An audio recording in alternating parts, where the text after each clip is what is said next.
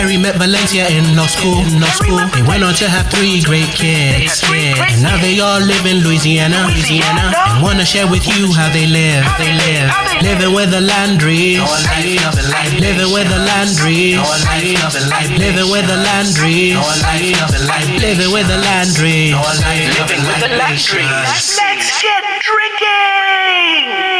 Let's get drinking indeed. Hello, hello, hello. I am your co host of Living with the Landrys, Valencia Vessel Landry. Thank you all so much for joining us here today. And to the right of me is. Good morning. It's your boy, Terry Landry Jr. We're going to say the junior today. We're going to say it today. We're going to say it every day. But Cool. You know, hey, it is what it is. Listen, guys, today is the 4th of You lie. You lie. listen, no, today is July 4th, 2021. And listen, it is what is known around this country as Independence Day, but we all know that our people were not free, Until 1865. Which was. Which is why I'm still wearing my June t-shirt today. you are still wearing Right. your Juneteenth shirt. And for all the listeners, but I know our listeners are so intelligent, Terry, briefly explain to them what is Juneteenth, what we really celebrate as our Independence Day. Well, you know, African Americans were, were initially freed technically by the Emancipation Proclamation of 1863, right? Right. However, some of our ancestors did not find out until the generals arrived in Galveston, Texas. In Texas. 1865. Absolutely. Two years later. So you really had people that were supposed to be free people who were still giving free labor to these slave masters in 1865. And so finally, when they arrived in 1865 to let them know that they were actually free is what we consider June 19th, 1865, Yeah. which we affectionately referred to as Juneteenth. Juneteenth, and it's important to remember that our people were not slaves; they were enslaved, Enslaved. people, right? Right? And, so, so in, in, in honor of our libations portion yes, of living with the Landrys, Yes. I have unofficially declared yeah, any drink with that contains Uncle Nearest right, whiskey yeah, as the drink, right. the official drink of Juneteenth, of Juneteenth, and thus the official drink of July Fourth, because we carried it, we carried on for the Here we go. a few weeks afterwards. Because So my tell people them, yeah, didn't get free 1776. Correct. So tell the people because you are literally giving the history lesson today, Professor. what? Who, who is Uncle Nearest? Tell us, like, give the people out there a little history about Uncle Nearest because it has become literally your favorite drink of all time. Right. So so as my beautiful wife just said, our people were considered they you know people American history has labeled them slaves. They were enslaved people. Mm-hmm. And Nathan Green, affectionately known as Uncle Nearest, Yeah. Mm-hmm. was an enslaved gentleman who actually taught Jack Daniels how to make whiskey. Yeah. Right. And Yeah. so now his descendant, Fawn Weaver, Fawn Weaver, Uh, an African American female, absolutely black girl magic. a black woman, strong black woman, yes. has opened up a distillery in Tennessee in his honor. yes. And when I'm telling you, a few months ago, some friends of mine put me on this, and not only because of the history lesson, not only because of what it means for our people, but Yeah. the absolute taste and smoothness of this whiskey. Better come on. You do not want to pass up. Uncle Nearest. go find it, you Come can on. find it anywhere. They will ship it to you. Yes, they will. Uncle So- Nearest, y'all need to pay us for this because this is free promo. But I'm telling you, but it's just But we that believe good. in it, and absolutely. we believe in the history.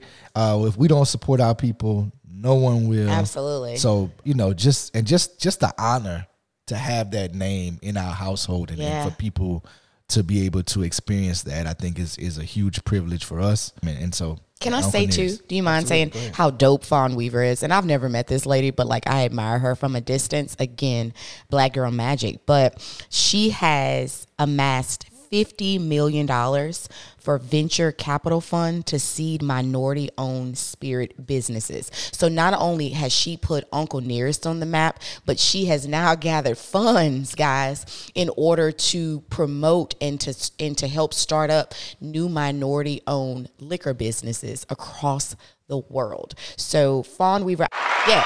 So we want to give a hand clap to Fawn Weaver and to Uncle Nearest, the dopest of the dope. I just wanted to give that little history. Way to celebrate. And listen, Absolutely. so while we talking about history, I'm gonna give y'all something about this episode. It's a little unconventional what we normally do. It is. Um, we like to laugh, joke, and have fun. We also like to discuss serious topics. But It's not no fake ass podcast. It's not no fake ass podcast. That's, Yeah. our, that's our other hashtag, right? Yeah. But in this episode, uh, will be a little different, right? You will not hear much from the bubbly Valencia Vessel Landry, You know, my, listen. my wife and, and co-host. This episode will be mainly about me sharing some truth with you all, um, and in doing that, I can honestly say that this is not an easy episode to even talk about to get to this point where I was comfortable in talking about it. Uh, it's not something that I really, really in my heart of hearts wanted to do. Um, and it's something I still go back and forth on whether or not we should do. But in all honesty and transparency, not a fake ass podcast, it's something I feel like I've been forced to do. There have been lies and non-truths sped against my family. Um, Valencia has agreed to take a back seat and give me the floor. So hard. Give me the microphone. Like so hard. But she will help me stay on track. She will be asking questions as if she's Gayle King. Yeah, no, oh my God. So like, no, can I say this? Because I'm gonna be quiet after this and I have to get my I have to get my shit in fast.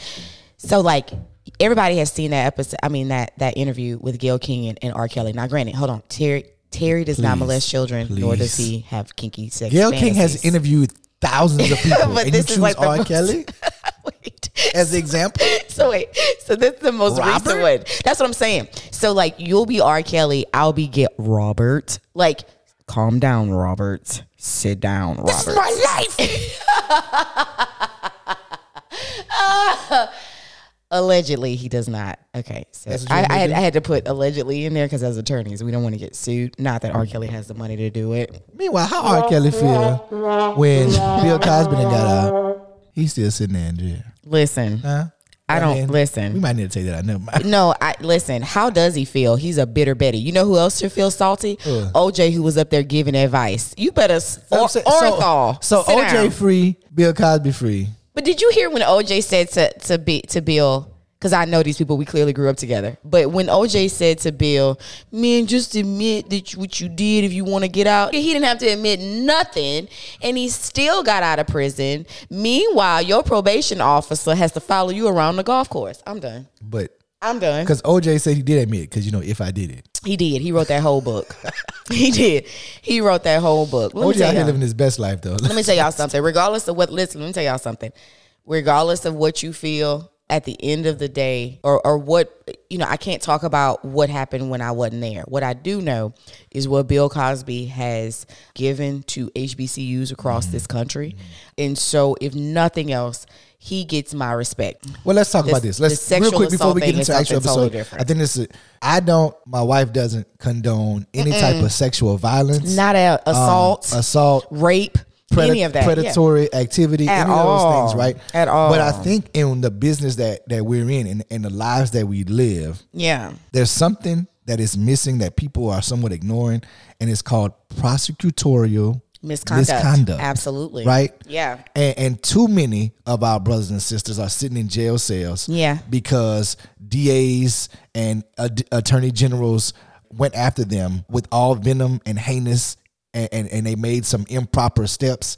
In which and why they be- biasness and biases, and bias, right? Which is absolutely, absolutely important. Yeah, And so, because of that, these people should be freed, right? Mm-hmm. You shouldn't have your freedom take, taken away because people did things improperly. and but that has absolutely nothing to do With guilt or guilt innocence. or innocence.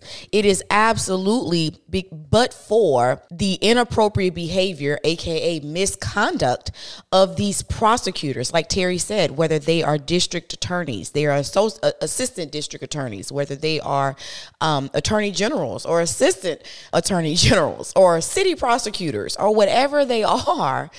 It's because of the misconduct of these prosecutors that these folk who are incarcerated were not able to receive a fair trial or were improperly incarcerated. Thus, as a result, the way to fix that is to release them. Right. from these penitentiaries or these jailhouses or whatever. And so we can't even to, we can't even get to the guilt or innocence because we having to address the first issue, which is the misconduct of the Right. And- prosecutor. And we talk about misconduct, just to clarify, Yeah. we're talking about using illegal or improper means to secure a conviction. Absolutely. And that's really that, that's really just the, the gist of it, right? Yeah. Because when, so when you do those things, you should not be able that conviction should not stand. Absolutely. And so we're not discussing whether or not anybody, the gentleman that we just mentioned, have been innocent or guilty. It's strictly whether or not they were treated properly. so getting back to the topic, and all of you out there, we know everybody has issues with their family. Hey, we didn't, Yeah. we can't choose our family. God has blessed us with them, whatever the case may be. Or not blessed us. right, however you want to look at it, it's two sides of each coin. Oh, right? yeah. And so this is an issue that, like I said before, we feel like we've been compelled to talk about. Mm. I feel like I've been emotions to compel forced to talk about this, right? And in discussing some of these things, issues that we've been having with some of my friends, I noticed that we are not alone in having these issues.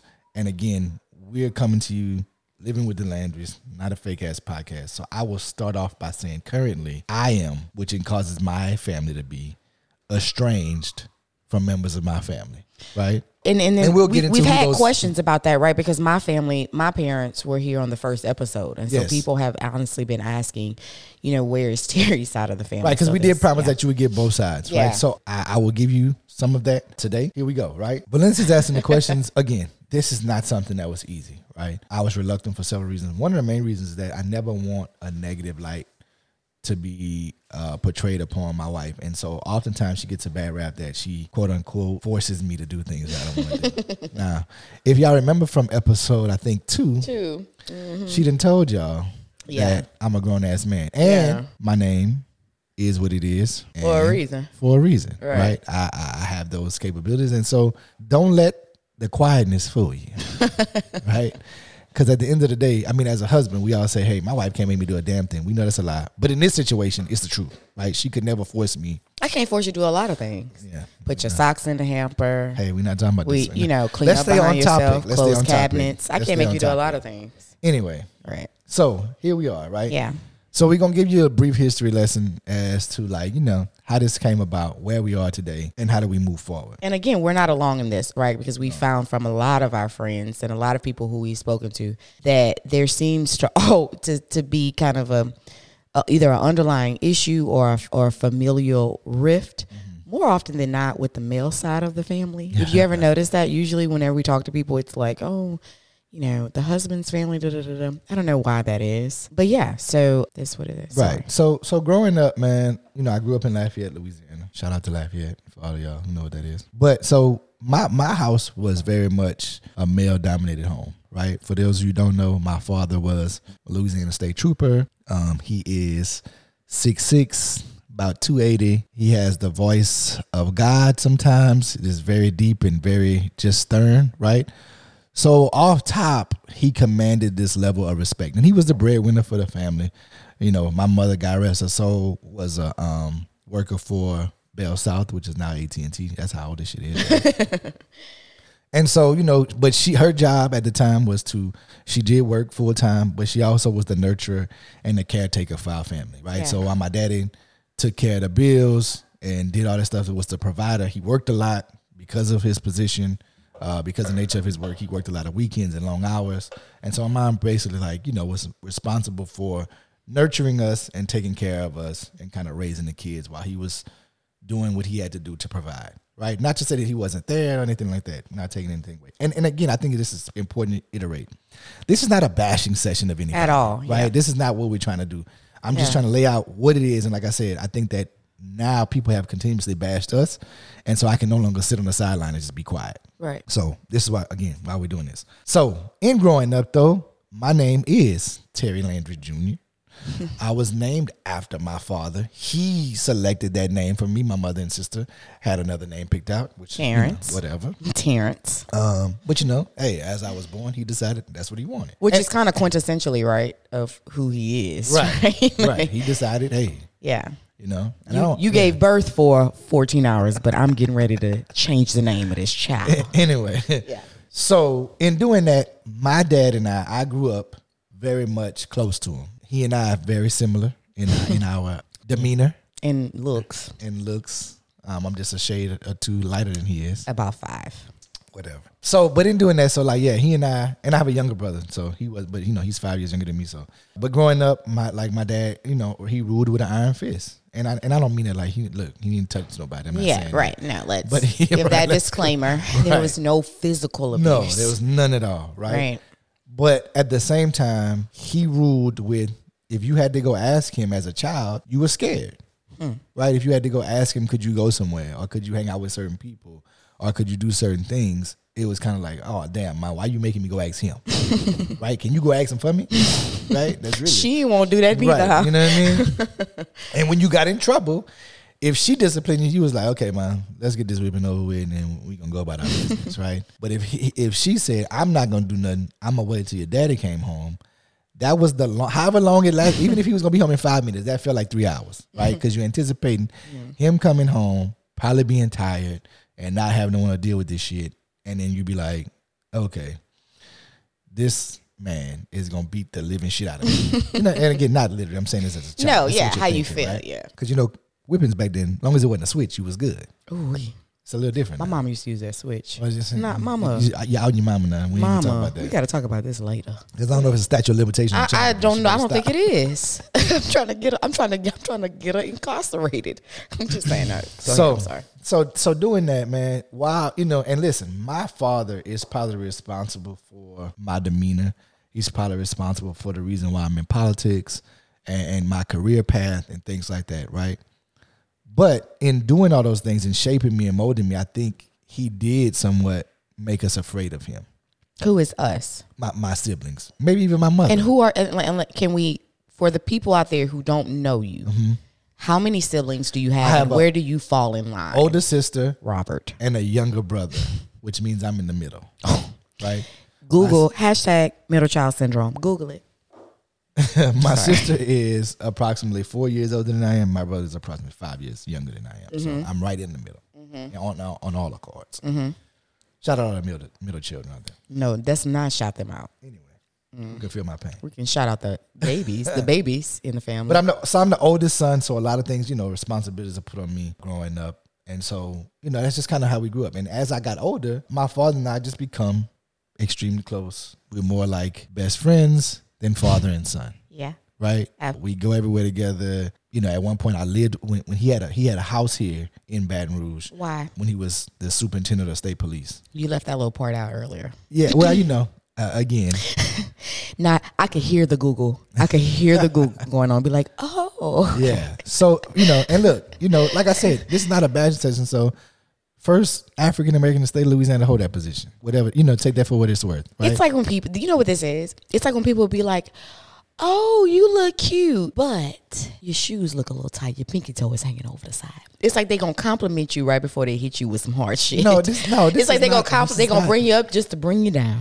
no, this is not. A I'm just playing. thing, right? No, I'm just playing. No, no, no, I got it. So, so you know, he and I, I had a place here because of him when I was at LSU. I stayed with him, and he and I, our bond just kind of became closer because he would have to stay in Baton Rouge two to three nights out the week, whatever. So, so just you know, we formed a, a great bond and, and became best friends. But with that, best friends and people that are just alike often butt heads, right? So through the years, we wouldn't speak to each other. Sometime I remember specifically and I don't know how you get away with not speaking to your parents, right? As a child, because I was a mm-hmm. child in high school. Mm-hmm. I went to prom. My daddy tried to embarrass me. I fell, and I ain't talked to him for like six months. I've never heard this story. right? He tried to mm-hmm. embarrass the shit out of me. What did he do, D? We we gonna talk about this Wait, offline. no, can you tell me? Tell me what he did. It, really, it probably in the grand scheme of things, it wasn't nothing. But it's prom, right? I'm trying to. What did a- he do? Me and when me and a friend of mine take these two girls to prom. Okay. right? And he is, I never know this side of him to be protective, right? Quote unquote. And so it's raining. The the prom is like maybe 30 minutes away from where Okay. we live. Okay. But it's prom, right? Right. So And you're this is your senior prom? I'm, no, I mean I'm a I'm either a sophomore or a junior. Wait, there's only a junior or senior Well, you know, you know, you know. Oh, the lady was know. older. Hey, oh, it was a know. May Hey. December romance. Oh, okay, she was a cougar. Anyway, anyway Got your um, Marcus. so you know what I mean? Marcus. Y'all ever seen Boomerang? Marcus. Shout out to Eartha Kitt. Shot, rest, rest, rest in paradise. Eartha Kitt. Rest in purring. okay, we got it.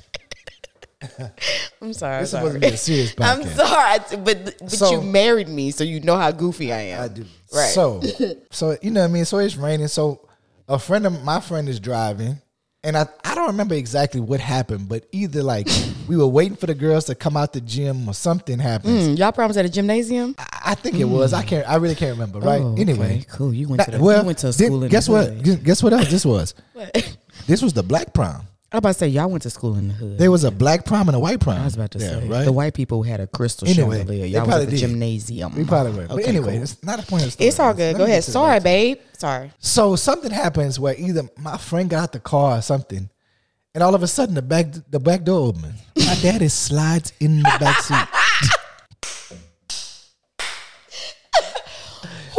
and says, "Oh, it's been raining real bad. I want to make sure y'all made it home all right. I'll be in the back. I'll be right around the corner." Uh, waiting on y'all to do something, and I wasn't paying attention. I'm pissed off. Like, what the fuck you doing? Wait, where? Wait, you see, you're in the car by yourself? Yeah, I'm in the car by myself. Oh Lord. Right, and I can't remember why, but I'm at the car by myself at this point. Yeah. He slid tell me I'll be in the back. I'll be around, I'll be right there waiting on y'all to come home. Like you know, and I'll follow y'all home because it's raining real bad. I can't even today. Mm. I've never heard this story. No, we've been together 12 years. I've never heard this story. So we go back. So we drive and Oh, we take the girls back to the girl that I was dating. We go back to her house.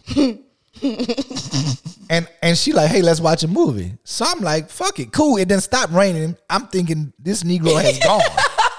he has left. Nope. Right? Mm-mm. Show hadn't. 20 minutes into the movie, the phone, the house phone rings. Wait, the girl house phone ring? Yeah. It's it's like midnight. Wait, first of all, so this is clearly in the 90s. These people still had House phone. house phone. Right. I ain't had no cell phone then. I don't think. Oh, God. I don't think I had a cell phone. Oh, God. Okay. I'm I've never. okay, go ahead. He called it house, phone. phone ring. Hollywood, 7793. So the girl answered the phone. She said, Terry, it's your daddy. Oh, Lord. He said he waiting outside for y'all. Oh, Father. Help him, Lord. Help him, Jesus. Say what now? Uh, pardon me? Excuse me, ma. He was outside. He was outside. Now my friend ain't got nothing to do with this. It's not his daddy. Right? This is your best friend? This is your best friend at the time? Yeah. This was Dust? Uh-uh. Oh, who this Uh-uh. was? This was Jermaine. oh, hey, Jermaine. That's our groomsman. Happy belated birthday to you, Jermaine. Oh, Yesterday happy was his belated birthday. birthday. Give him to. Oh, today's his birthday. Oh, happy Yeah, birthday, so- yeah. Jermaine. Yeah, there you go. Our groomsman. So, so Jermaine looking at me like, damn, okay. You know, because when you're at that point, you know, hormones raging, you're a little fresh. at First that of all, point. were you a sophomore? I think so.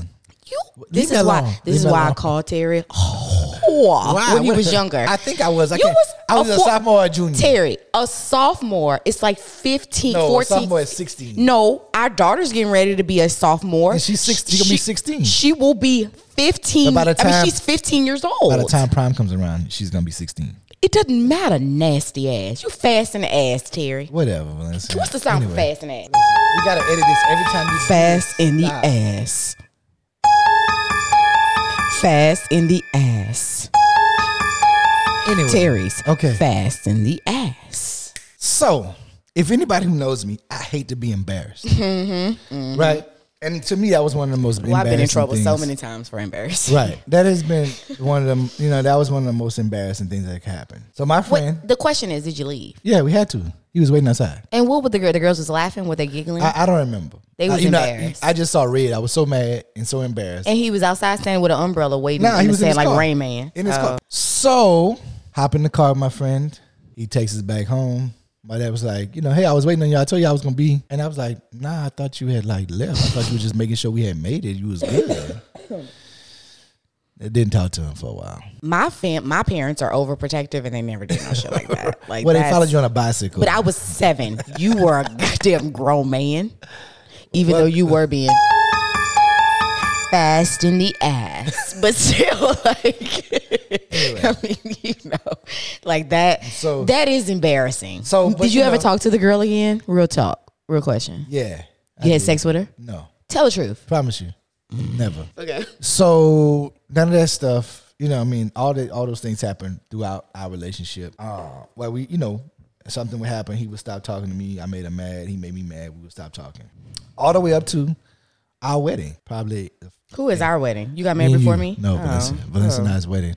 Uh, probably eight months prior to our wedding, 10. we stopped speaking because I think It- no, can I just say this? I, I remember because I had never known nobody that talked to their parents for 10 months. so. Ten months prior to our wedding, we got into it after my grandmother's funeral because he said some shit I didn't like, and I left the house, and we, you know, we got into it about that. And Yeah, I remember that. so mm, that's him in a nutshell. All right, he he will stop speaking to you. I have that trait. I have stopped speaking to my brothers and sisters for bullshit. You've never stopped speaking to me. No, I, I try to be better in my old age. Anyway, Yeah, you have, but you have. You you've stopped speaking to your brother and sister. You stopped speaking to. I don't know if you ever really stopped speaking to your mom, uh-uh. but you stopped speaking to him and your brother and sister. Uh-uh. Right. Yeah. so that that's kind of like you know how our relationship is set up. But at the same But time, still being best but we- friends, we, right? together, we together, right? We Okay. rocking and rolling. Like it's me and him, and we got our own little jokes and shit, right? So, can I ask you a question, Mm-hmm. Robert? How did that, or are you aware uh, of how that affected you and your mom's relationship, and also how that affect how that affected you and your brother and your sister's relationship with you being so close to your dad? Because you know, with him having that type of dominant presence, right? You know, he kind of he kind of sucks the air out of the room, or he he he brings the light, right? What- So- whatever his the mood, whatever Yeah. his mood was, the mood of the house. Yeah, yeah. If he was happy, it was all good. And I- Yeah. let me- again, this is not like I had a bad childhood. I don't want nobody to think that, right? yeah. Because all of us have gone on to be successful in our own right and do our own thing, Which is amazing, right? You know what I mean? and right, so, and let me tell you, like, because of him, we have had some of the most amazing experiences and opportunities that people that look like us don't always have. Hell, like people people that don't look like us don't always have, Yeah, right? yeah. So again, this is not bashing or taking anything away. This is just the truth. This is just how we live and things happen. I mean, no family is perfect, right? I mean, everybody got their own shit. Well, mine's pretty close. okay. Anyway, Shout out to my mom and daddy shout out to and my brother Corey. Mm-hmm. Go ahead. Anyway, so no, so nobody's perfect. We, you know, but this is how we maneuver. And so you're asking me. I know. Let's say I'm gonna take it step by step with each family member, right? As far as me and my mother are concerned, obviously we weren't as close as probably Growing we should have up. growing up. Okay. Uh, Because you know wherever my daddy went, I wanted to be. You were his shadow. right? I was his shadow. My daddy would leave to go to work for a weekend or have to travel. He at five years old, he told me, "When I leave, you the man in the house," and I took that shit literally, Which is like the cutest story. right? no, like literally. When he left, my mom would tell me this. I'm like, "You can't tell me what to do. I'm the man." My daddy said, "I'm the man of the house," At five years old. and she would call him and be like, "You got to come tell this little boy before I have to beat his ass." So cute. That's right? And I story. and I believed it though. Yeah. So, which is why I never did it to our children because I know how that goes. yeah, right. So yeah, so I mean, I, everything that he I wanted to walk, talk, everything he did, air and breathe. You emulated him. I, I was on him, You right? That was him. that's Yeah. that's why I went. Yeah. So it's not like that me and my mom didn't have our own thing because she, whenever he would get mad, obviously that's who you run to. I would run to, and so she was. Uh, she never held that against me though, right? Very forgiving. Absolutely. Oh, person. Well, yeah, one of the most forgiving people you would ever meet. Okay, right? so what about your brother and your sister? my sister was still the oldest girl, right? Okay. So there was always she was the oldest and she was the only girl.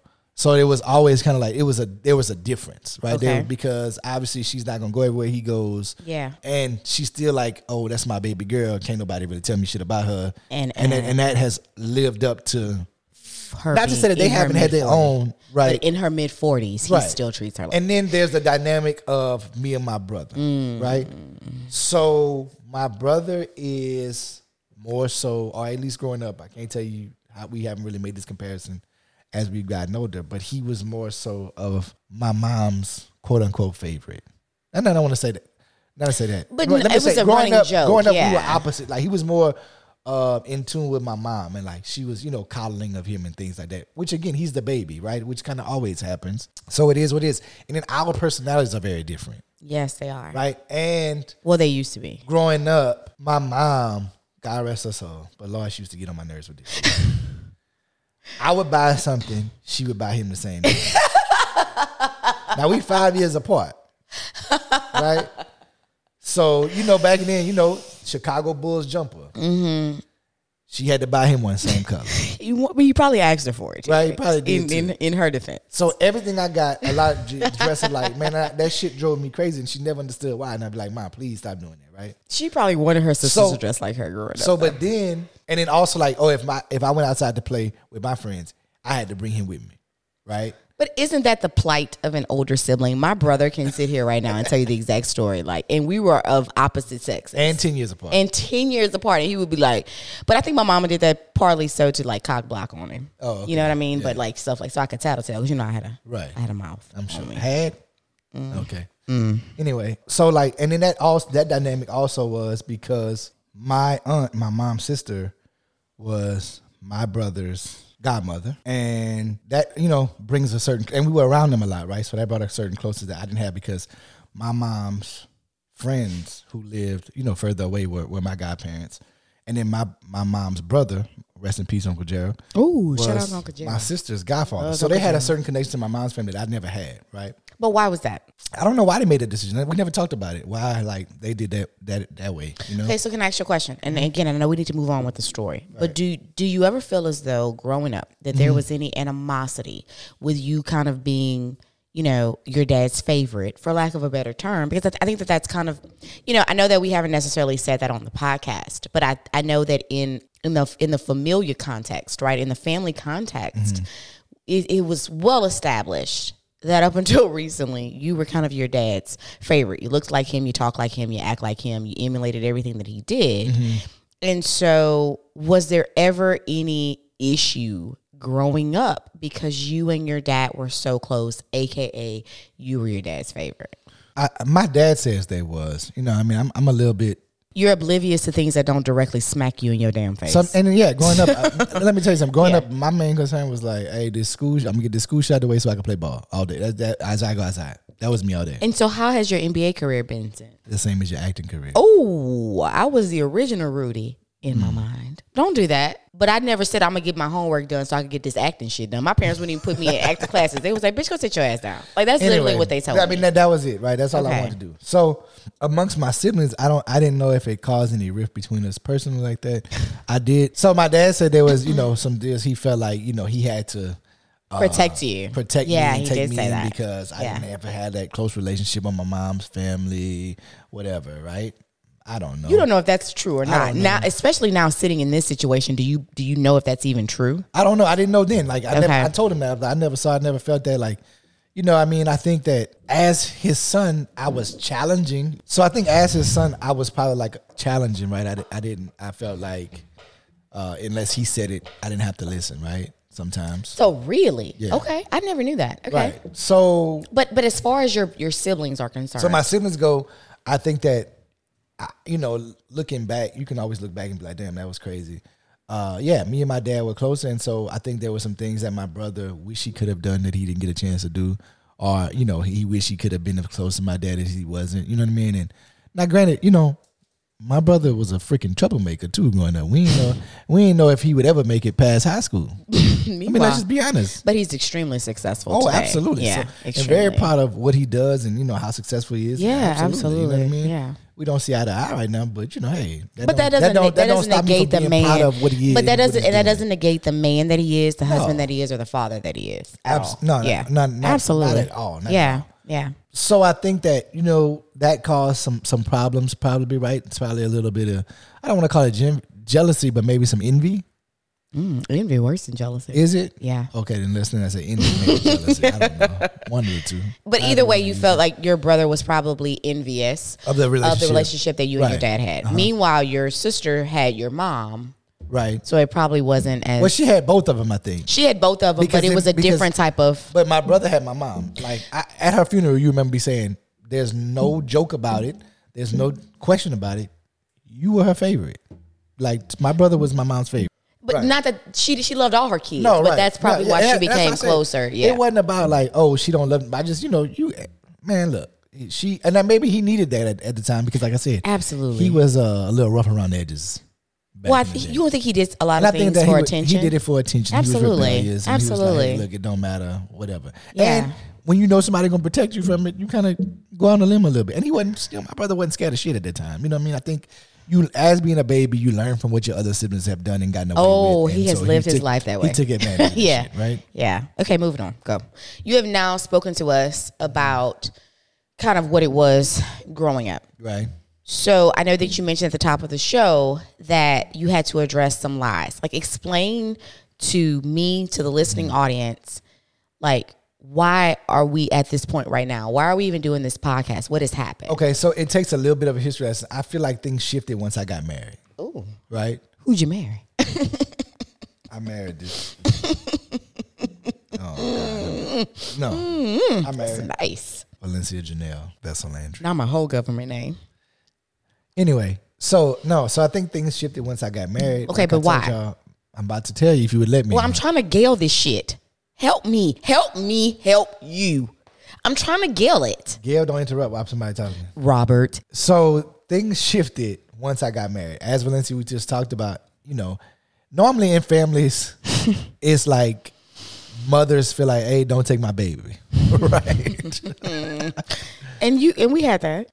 I, I, you started having, questions, I started having comments. PTSD about this shit. I ain't lying. I'm sorry. I apologize. I'm gonna be quiet. Zip, zip it. So zip. in most families, you know, you often see like the mom be like, "Hey, don't take my, I don't want nobody to take my son away, blah blah whatever." I think in this situation, my father is not a person with a whole bunch of friends, right? Mm. He, he's very limited in that, and whether that's his own wrongdoing Mm. or whatever the case may be, right? So when you have his own best friend, I feel like we've never had this conversation, but I felt like he felt that you took me away from him. I mean, I'm just that likable that people don't want to share me is a problem. I understand. And so I felt like, you know, that that situation I was the first one in my family to get married out of the three mm-hmm. siblings. Mm-hmm. And so in doing that, it became a dynamic of, you know, I wasn't around anymore. I started spending all my time. And let me tell you something, to be honest, this is transparent. I made some mistakes in the dating process of dating Valencia. Me being the man that my father raised me to be, and my let me say my father, my parents raised me to be, because my mother had a strong impatience as well. Valencia was living in Baton Rouge. I was living in Lafayette. It's about a 45 to hour hour commute.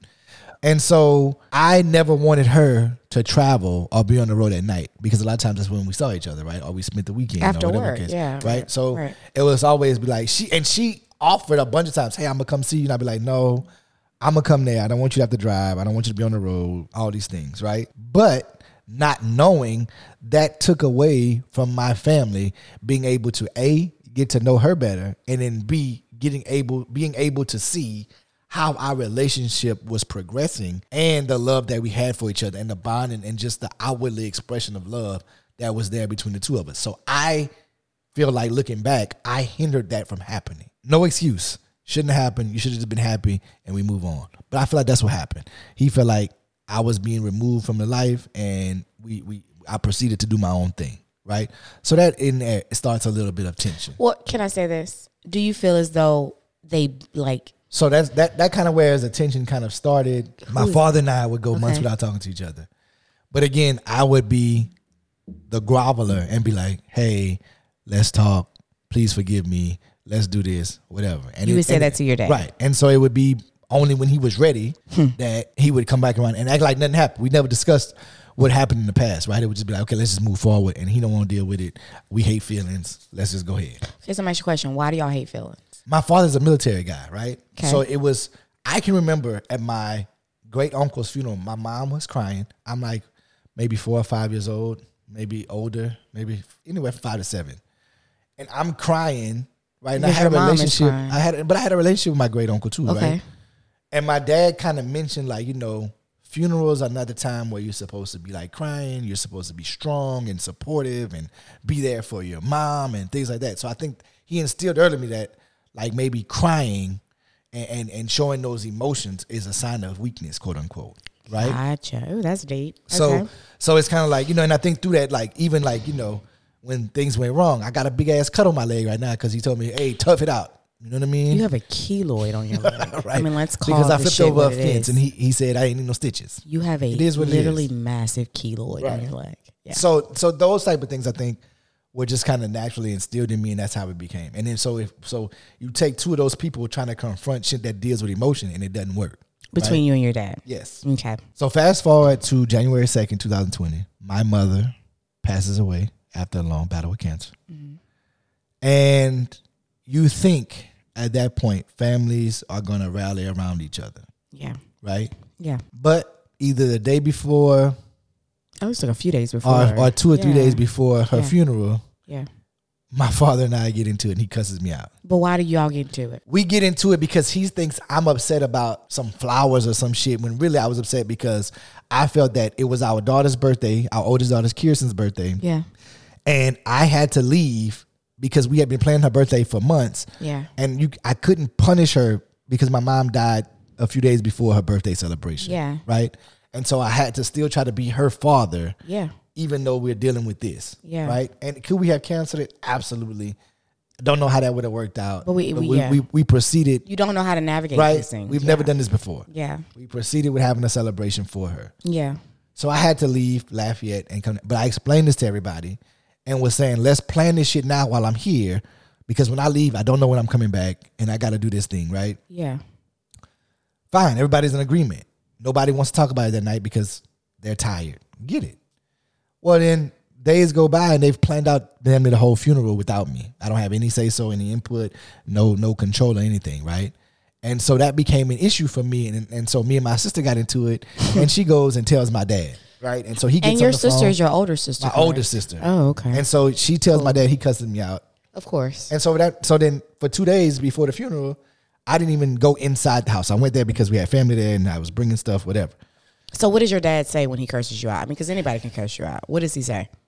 basically he was saying uh, that I was a bad son to my mom, and he had to tell me to come see her when she was sick. Gotcha. Not true, but whatever.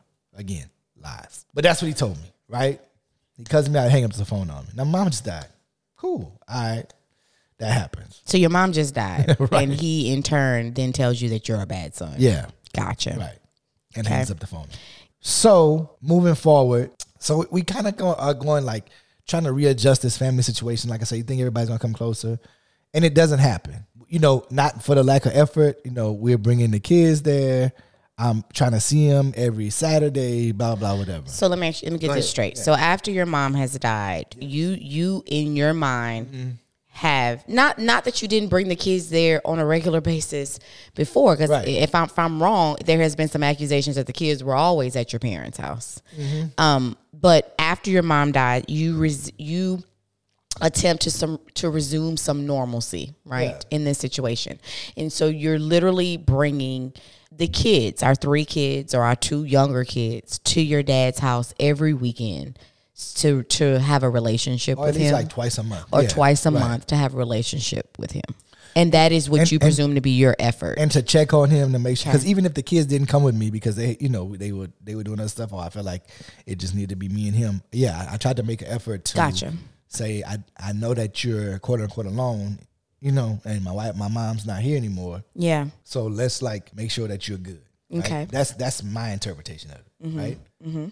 but you start to see that it's one sided what do you mean my father, shortly after, you know, a, a few months after my mom dies, gets a job where he has to, because he's retired, right? Okay. So he gets a job where he's in Baton Rouge, where we live, two or three times a week. He has to come to Baton Rouge. okay He has to pass. but i mean baton rouge is a big city to okay He, okay He's about. He has to, in order to get here to his office. Okay. He has to pass up our home two to three times, two times a day, okay on two to three times a week. So you're looking at probably you better pass my house six times a week at least at least. gotcha And we've been living in this house that we're currently in right now for almost four years, and he's been almost in, five almost five years. Yeah. He's been inside three times. Why has he only been inside three times? I Why do he you said- believe that he's only been inside? He told me that he's not comfortable here. Why? So for the longest time, I didn't know why he didn't come in, right? But he told me recently that he didn't feel comfortable. Why not? He didn't say why he didn't feel comfortable. He just said I don't feel comfortable. But I'm saying if I tell you, hey, this is my house, these are your grandchildren here. You have no problem to going anybody else's house, my other siblings' houses, right? Then it, it can only be for one reason, which is you have an issue with my wife. Okay. Has he ever told you that he's had an issue? He's never directly told me he had an issue with you. So, but evidently he does because we also know that you and my sister had an incident which you tried to call and apologize to him, and he has yet to return your phone call. Maybe he wait. Maybe he waiting for that. Maybe send it by horse like they did to the people in Galveston on Juneteenth. on Juneteenth. Maybe Yeah. maybe maybe two years from now you'll get that. Yeah. He'll respond. Yeah, I don't really care, but go ahead. okay. So my birthday, 40th birthday, also was this past February.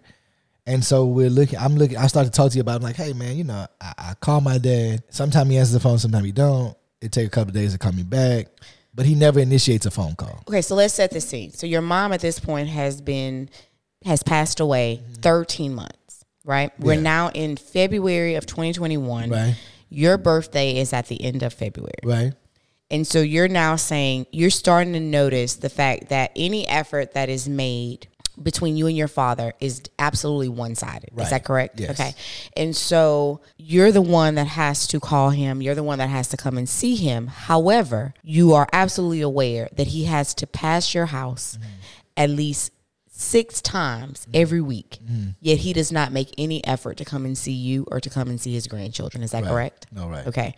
And so now tell us how you're feeling. It's now February 2021. How are you feeling? So February comes up, and I'm starting to have these conversations. Like, man, you know, I feel like, damn, like I, he only see me if I go see him. He's only calling me if I call him. If I mm-hmm. don't call him, it'll be two weeks, and then I, I gotta call him and be like, hey, I, you know, I hadn't heard from you. Mm-hmm. So then my nephew's birthday is in February, who lives in Houston at this time. Your brother's son. My brother's son. Okay. And I'm on the phone with my brother, and he says, "Hey, I gotta call you back."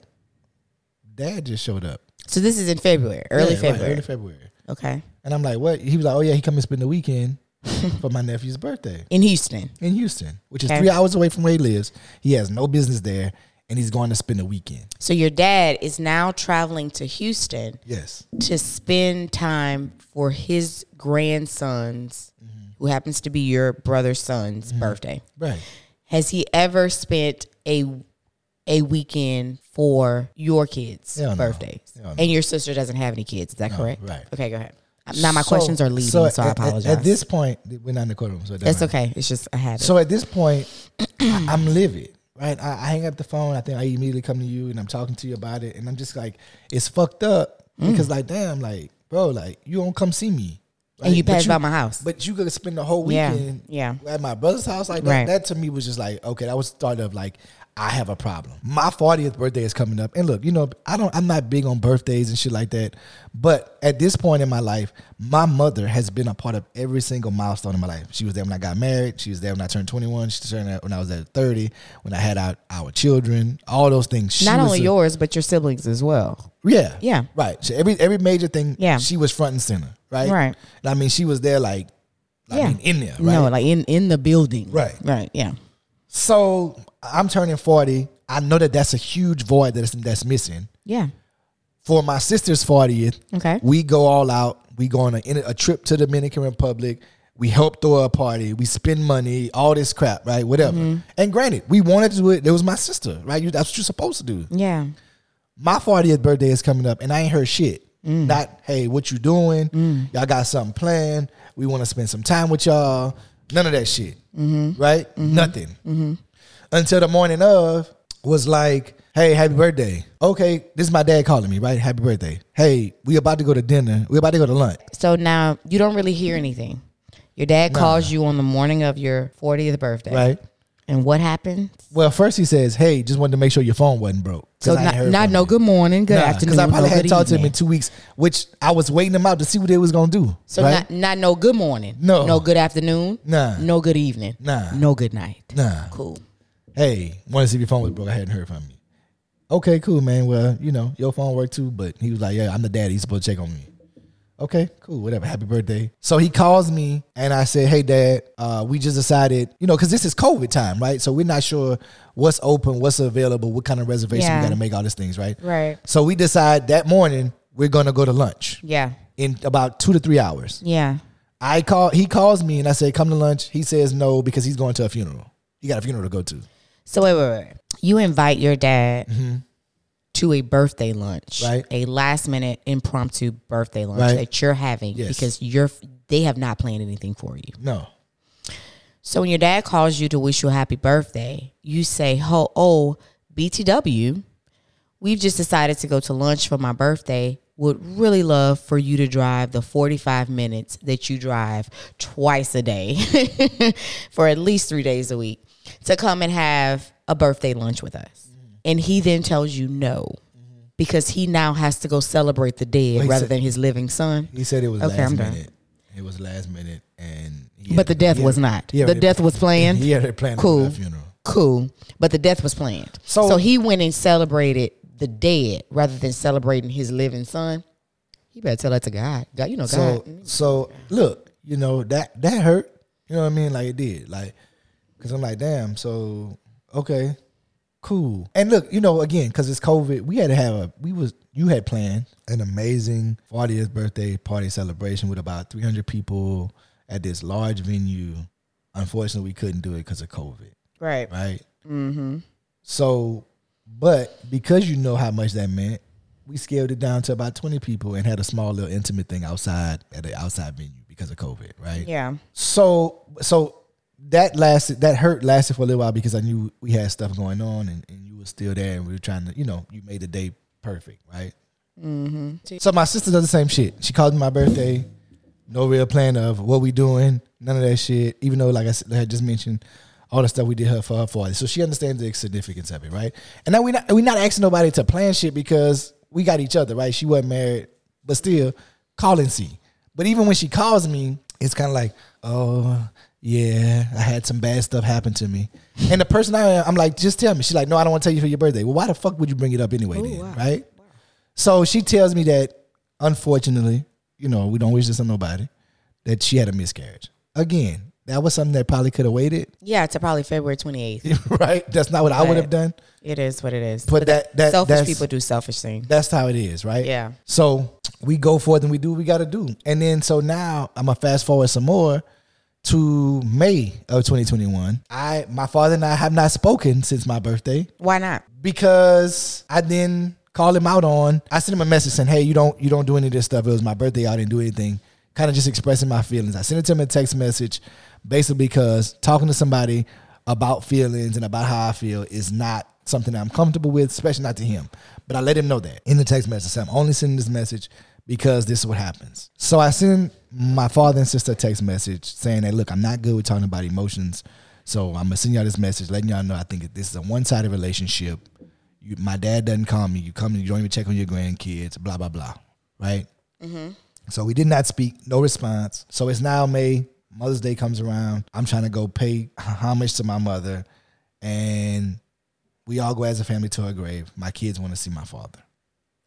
Reluctantly, we go there to his house. Um, while we there, I try to have a conversation with him. Try to say, "Look, man, let's end the bullshit. Let's stop."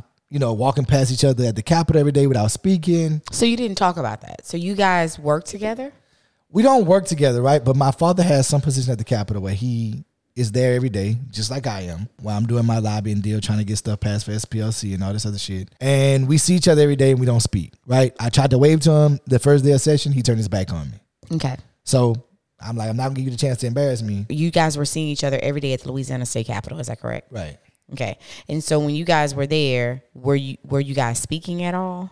We were not speaking to each other. We would walk past each other and not say a word. So, I mean, were you guys speaking to friends of each other's, or like how how Well, did that how does that work? So like, you know, obviously he would talk to people around me, some of my friends, whatever else may be, and they were aware. They would be like, you know, people that pay attention to us would see like, hey, y'all walk past it, y'all ain't spoke to each other, what's going on?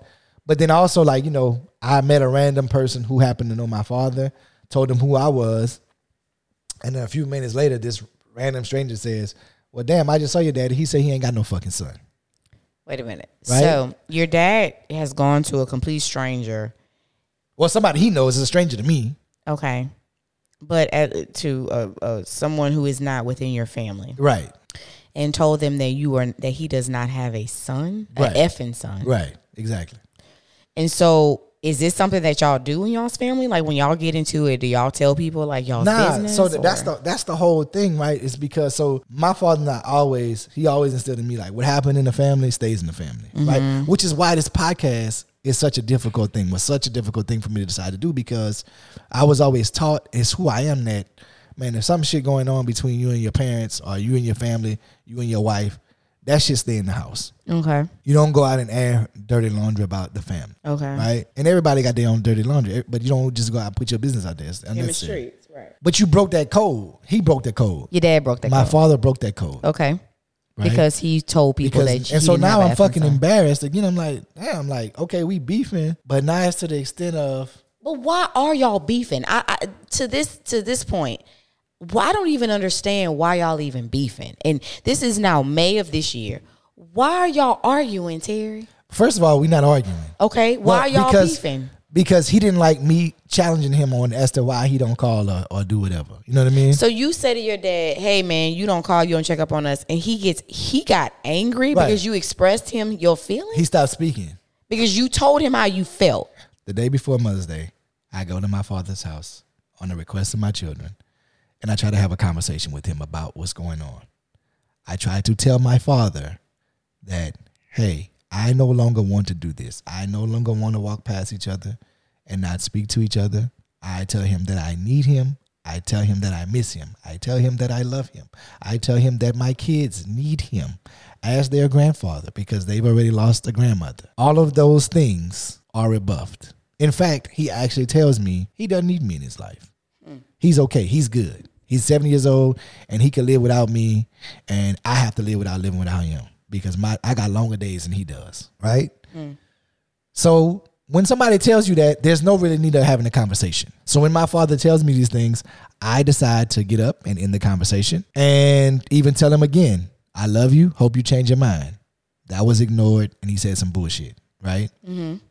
You then come out and try to interject and say, hey, are you really to allow him to leave without you feeling like he doesn't need him? Well, you tell my father, are you really going to allow Terry to leave with him feeling like you don't need him in his life? He then gets angry with you. Which is not surprising.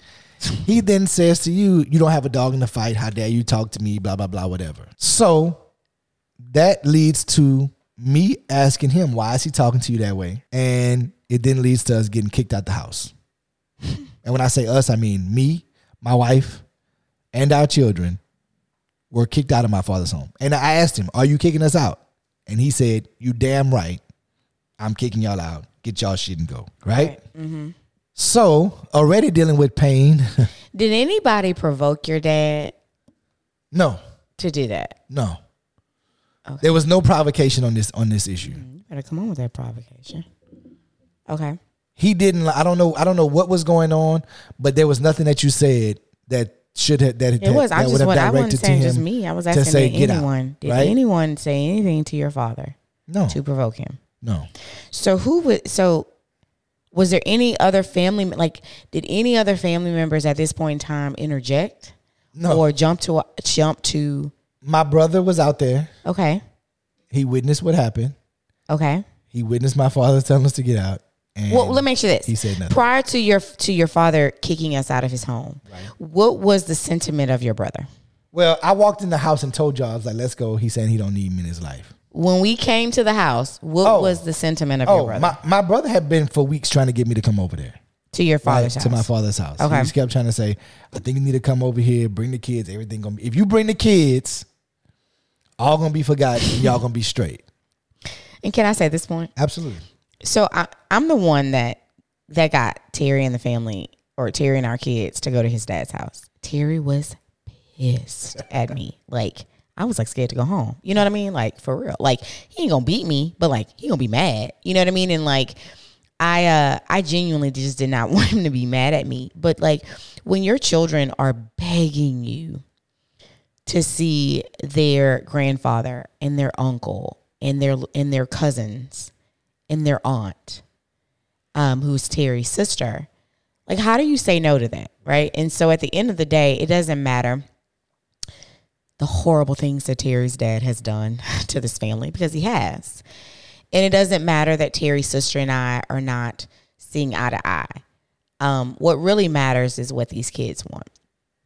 And so I'm the one that called Terry's dad and told him that those kids wanted to see him. He would not answer Terry's phone call, yet he answered mine. And he and I had a conversation. And I promised him that we would wait, which we did. We waited like 20, 30 minutes for him to come home so that he could see those kids. And that was not a diff- that was not an easy situation for any of us because like Terry said he had gone around and tell and told people that Terry was not his son. Um, he hadn't liked me from the very beginning. Um, and did all kind of things to hurt and embarrass me in front of people and talk about me in front of people. Um, but at the end of the day, we did what we thought was best for our kids. And so um, we went over there and like again, like you said, your brother was like, "Oh my god, like thank you so much," and, Right. you know, you know, and you and it, he has a knack. Your brother has a knack for letting you believe that he is all in your corner until he just isn't. like like and and that's what I don't I have a problem with. I, I have a problem with you be who you are regardless of who you are, right or wrong. What I don't like is disingenuous people who are like, "Oh, I'm all for you. I'm all for you. I'm all for you. I'm all for you" to the tide turn. You understand what I'm saying? Like like Well, he- them he- like the Judas I them like the Judases in my book. Here's the thing, and Yeah. let me tell you something. You know, Valencia, you were like your daddy. Talking about my father. Yeah. was not your favorite. He's He not. like, hey, he's not my favorite. I don't like what he's doing to you right now. I don't like the position that our family is in because of him Yeah. and the things that have happened in the past. Yeah. The way he's treated you, you felt. And so you were like, but I kid. I kid. yeah. Right? Yeah. And I'm, I'm in, I mean, look, we just having a real conversation. yeah. This might be too long, but it is what Yeah, is. right. I was like, fuck, I don't, I'm not going. You I don't want to go. that. Yeah, you did. And you was like, these kids want to go. Yeah. We gonna go. Yeah. Cool. All right. So you and I and I agree with you. It's not that you said we're going because I was driving. I could have took my car and drove to Baton Rouge. Yeah. Right? But you made a point that said these kids want to go. The kids are damn near crying to see they, to see him. Absolutely. And not just see him. Right, but just but to family. see their Right. their cousin. Like Right. them let me tell you something about these kids and their cousins. Like, it's- Right. They love them. They lo- and it's just it's just the five of them. Right. And so And they see each other and go crazy. Yeah, they Right? do. They beg. Yeah. They love to have each yeah, other. It's crazy. Absolutely, absolutely. So how can you deny your children that? You can't. Not a good parent, you wouldn't. So, So, we go over there and we put ourselves in the damn lion's den. right. And and I try to have a one on one conversation with him, man to man. Nobody was around. and so okay, so this is not a fake ass podcast. I keep, I keep saying. Mm-hmm. So once I'm gonna let you tell this part of the story. Oh my God. If you want to, you want me Yeah, to tell no, you can go ahead, brother. I didn't listen. So what happens? you because you're standing right there. What happens after he kicked us out? After he said, "You damn right, get y'all shit and get out." now my turn to play Brian Gumbel. You you are Brian Gumbel. So let me say this before I say what I said, because I know people are gonna tell me I'm wrong, and it's fine. I'll accept that I'm wrong. But you have to understand, 12 years for somebody literally taking joy out of hurting you and trying to push you out of their family and causing pain to your husband and your kids caused you almost not to get to call off your wedding the night before because of his childishness. And Terry and I had had conversations before about this situation. And his he, Terry's dad is known for telling people, and I'm quoting him. This is not my words. That he gave Terry's mom before she died a quote unquote dog's life. I treated her like a dog, he would say. I gave her a dog's life.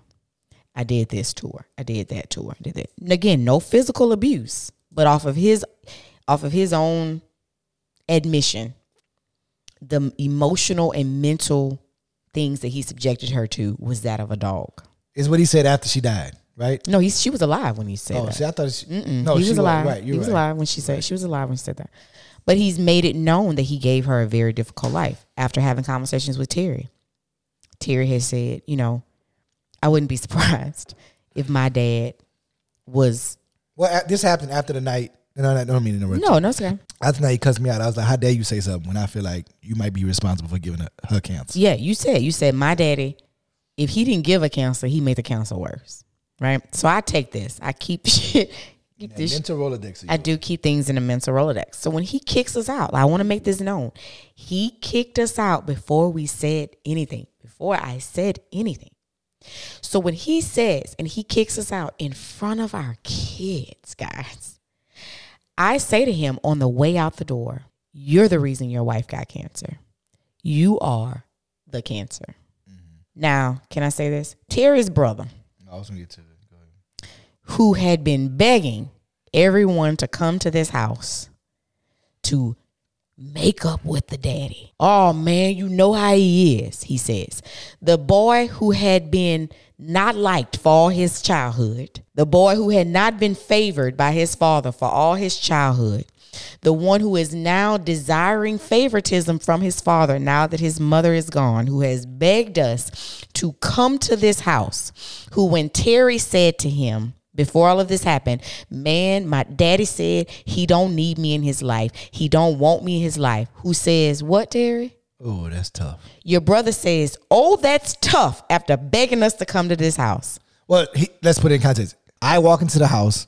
I tell y'all, my father has just told me after the emotional one on one, where there are tears coming down my eyes and hmm. talking to him. Hmm.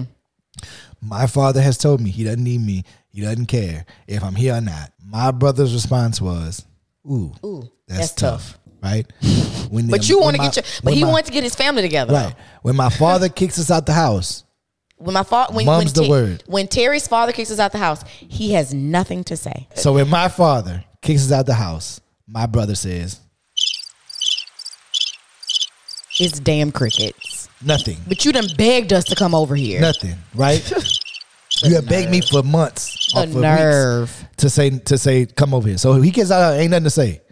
As soon as Valencia opens her mouth, Wait, w- yeah. So yeah, it's, go ahead. I'm sorry, baby. as soon as Valencia opens up her mouth, he then begins to challenge her and say what And she said me. was wrong and she's gone too far. No, he screamed. He's Well, I- I screaming mean, I- at yeah, me. I, I mean, he said my brother is screaming at Valencia, my wife, my wife, not his. Terry, have you ever said anything to his wife? Never. Have you agreed with some of the things Never. that I mean, she's no, done? no. We've had look in the past. We've had disagreements, no doubt, right? But we made we made amends for that and all that. But- stuff. but- but I've never crossed that line to yell at her or say anything inappropriate. But have you her. agreed with everything that I she's said done? no. We've had disagreements. Your your sister is married. Have you ever Never. said I- anything to her husband? so for the record, I have never challenged or verbally attacked or said anything to my brother's spouse nor my sister's spouse, and, and that's that. No, never. Again, because we were always taught you don't cross that line with people's spouses, right? Just in general. but have you agreed with what they said? No, and, and we've had disagreements. I've disagreed with a lot of things, right, in the past. And so, but I would never do that to them because that's not my responsibility. If anything, I'm gonna go talk to my brother or my sister about something I don't like about what their spouses did, and it's on them to say, "Hey, I need to go talk to them," or whatever the case may be, right? But I relay that message to the person that I'm related to, right? Because that's my responsibility. So my brother then says that to my wife, and then on top of that, to double down, he decides from that point he's not going to speak to us. your brother. My brother decides from that point he no longer. We have not heard from him since. Why? What is your thought? Because you I- don't I, know. I don't know, obviously, because we haven't talked. Yeah. My only thing is that he's relishing in the limelight. What do you mean relishing in the limelight? He, like, you know, we talked about this a little bit earlier that I've always been my father's favorite. Yeah. Right? My brother has come to say, you know, how bad he felt my dad treated him growing up. So even though my brother did some fucked up shit growing up, you know, and got in some trouble or could have gotten some trouble, he felt that my dad, you know, disrespected him, didn't really care Was about hard him, on him. was hard yeah. on and him. he right? was from the Right. stories I've heard. I Right. don't know, but yeah. And so you take that now, you're quote unquote, because I'm not there, you're quote unquote a favorite. Your children are the favorite, grandchildren, and all this. I think he's relishing in this shit. I mean, I'm not gonna lie to you, this ain't a fake ass podcast. And we keep saying this You think your thirty some year old brother has never Why let else? go? Why else? Because even though I was going through things around the time of my 40th birthday, my brother was still constantly being like, hey, you know, I hate that this shit going on. Like, I'm here for you. He was still coming by the house, bringing the kids, all this stuff. So his he and I's relationship, I thought, was stronger. Right? It had be, we had become closer through this. But then all of that sudden, all of a sudden, that happens, and you just cut off all ties. So he wasn't angry when your father told you that you he didn't want you in his life. No, He wasn't angry when your father kicked us and his niece, nieces and nephew out of the house. no. But he was angry because I said your father was the cancer in your mother's life. Right. And so moving forward, we have not talked to my brother, my sister, or my father. Why are you not speaking to your sister? My sister, I feel as though my sister, along with my brother, mm-hmm. have taken sides. Okay.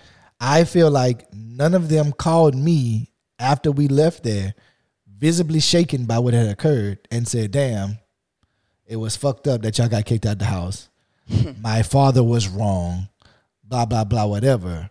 They've just fallen in line and become good little soldiers and done whatever he had. And then, and then so also in conjunction with that is also in May is my father's, was my father's 70th birthday, in which a celebration was thrown for him, in which they were involved. Wait a minute. So they didn't throw anything for your 40th birthday. No, But yeah, your father who all, always says, "I don't want no party. I don't want no whatever." Yeah. They threw him a party for his forty. From what I understand, I don't know if they threw it. They was involved in it some kind of way. They Gotcha. partic- They were active participants in sending out invitations. Now, invitations found themselves their way to multiple people that I know, friends of yours. friends of mine, colleagues, whatever. Gotcha. Yet at this house, wasn't no invitation in the mail. I ain't got no email with the invitation. I didn't get a text message with an invitation. I think I think it might be on a horse. Maybe Again, that horse from Juneteenth. that horse from Juneteenth must be that same general must be riding here. Uh, next 2023, I'll get it. I guess. But his You ass know got a I mean? highway. The general got a You I highway. mean? Nah, he should have got here by now. Well, still, yeah, I ain't got it right. So they did not family- invite you or the family to your No. dad's 70th birthday. No. Is there anything else they never invited you to? Well, um, a few weeks before that, my father was honored as a Louisiana legend, where he brought eight people with him: my sister and her spouse, my brother and his spouse, From Texas. included, right from Texas. Okay. And I wasn't invited to that. And that was where? That was in Baton Rouge, Like right down the street. right down the street. Okay. So your father is is named for whatever reason as a living legend in Louisiana. Mm-hmm. And then they also throw him a party and and they invite all of these people that are sur- that surround you and never invite you and your brother and your sister have a hand in this. And no and this these and they never invite So- you, never invite the grandkids. And so how did you even find out about these events? Well, the, the the Living Legends event, I found out my brother called me and was saying he was on his way to Baton. This happened before we got kicked out the house, obviously. So he calls me and says he was on his way to Louisiana, and it's like a Thursday, and I'm like, why? And he's like, oh, the event for Daddy tonight. You ain't know? So not only was I not invited, I had no idea what was going on. Did your brother do that on purpose? He says he thought I was playing with him. He thought it was a. He thought I, he, he he said he thought I knew, and he. You don't think a little bit of this is rubbing this in your face? Uh, I, I didn't get. I'm be honest with you. I didn't get there. I thought he was genuine. He said because he even said I thought you was gonna show up as just like you know, whatever. Okay. Then I find out about the birthday party. So they couldn't throw you one, but they threw him one. Yeah, Gotcha. I found about the birthday party from a colleague at the Capitol who is, you know, who comes up to me and asking me about the event, and I have no idea what she's talking about. And she has to explain to me what's going on. She had to explain to me that my sister sent her invitation. Your sister. Yeah. So I also got a text message from a family friend in North Louisiana who's asking about what's the attire for the event. And I didn't really I didn't wasn't thinking about it. I didn't know what she was talking about. So again, I'm embarrassed, right? Yeah. But I think most importantly, like I'm hurt. Yeah. Yeah. You know what I mean? Like like Yeah. man, look, we've been through some shit. My father and I have been through some shit. But everybody But has at- been through at- some shit but with your at- father. But at the end of the day, Like, I never thought it was that bad. So at this point, not being a part of this, like we, my father and I have gone through shit. Everybody in their family goes through stuff, right?